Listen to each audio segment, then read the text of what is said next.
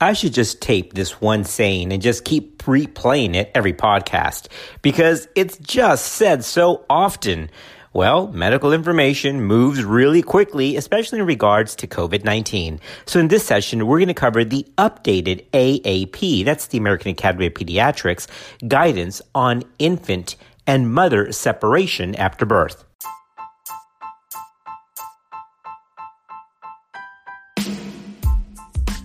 Hey, this is Beth, labor and delivery nurse in College Station, Texas, and this is Clinical Pearls. As OBGYNs, we have to remember that the term vertical transmission actually implies three different mechanisms. As OBGYNs, we're most used to and most familiar with, of course, the antepartum intrauterine vertical transmission route. This can happen either through hematogenous spread through the placenta or through ascending spread up the genital tract or up the vagina. But there's also, of course, intrapartum vertical transmission for things like HSV, herpes simplex virus.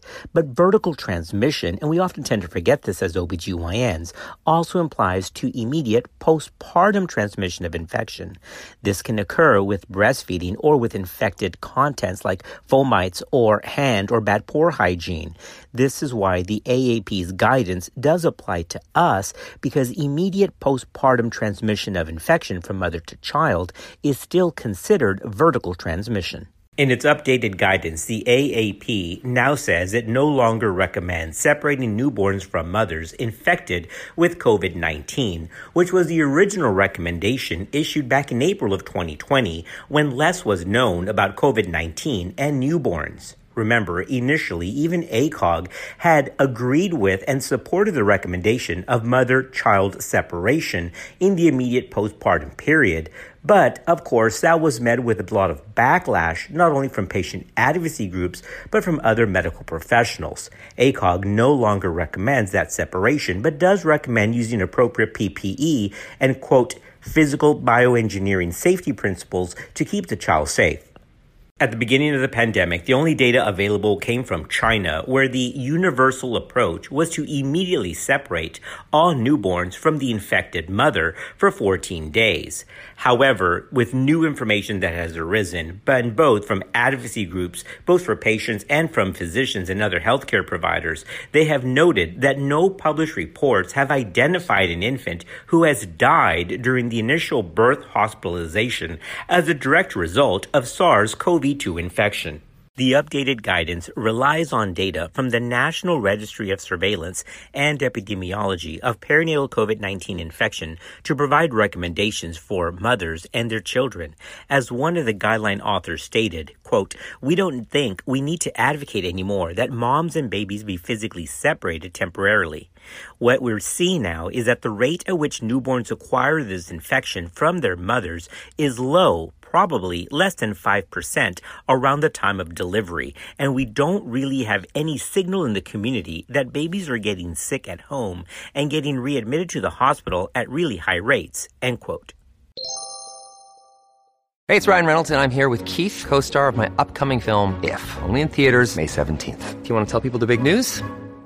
All right, I'll do it. Sign up now and you'll get unlimited for $15 a month in six months of Paramount Plus Essential Plan on us. Mintmobile.com slash switch. Upfront payment of $45 equivalent to $15 per month. Unlimited over 40 gigabytes per month. Face lower speeds. Videos at 480p. Active Mint customers by 531.24 get six months of Paramount Plus Essential Plan. Auto renews after six months. Offer ends May 31st, 2024. Separate Paramount Plus registration required. Terms and conditions apply if rated PG. The issue of breastfeeding is also addressed. Several publications have found traces of SARS CoV 2 in breast milk, although it has not yet been determined that breast milk itself is infectious. So it has not been determined if infants can become infected with COVID 19 through consumption of breast milk.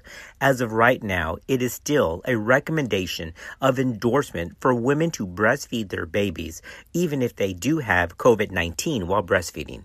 The AAP said that, of course, it may be appropriate to temporarily separate a newborn from their mother if the mother is acutely ill with COVID 19 and not well enough to care for the child. Even though this podcast is primarily aimed at women's healthcare providers, covering the AAP, which is really our sister organization, is quite important because it relates to care that we do. So now, even though it's not mind blowing that the AAP changed their stance because ACOG kind of suggested that some time ago, but at least it's now comforting that we don't have two professional societies at odds. But they now agree that separation of the maternal child dyad immediately postpartum postpartum in COVID 19 patients is just not universally required. Thanks for being part of our podcast family, and we'll see you next time on Clinical Pearls.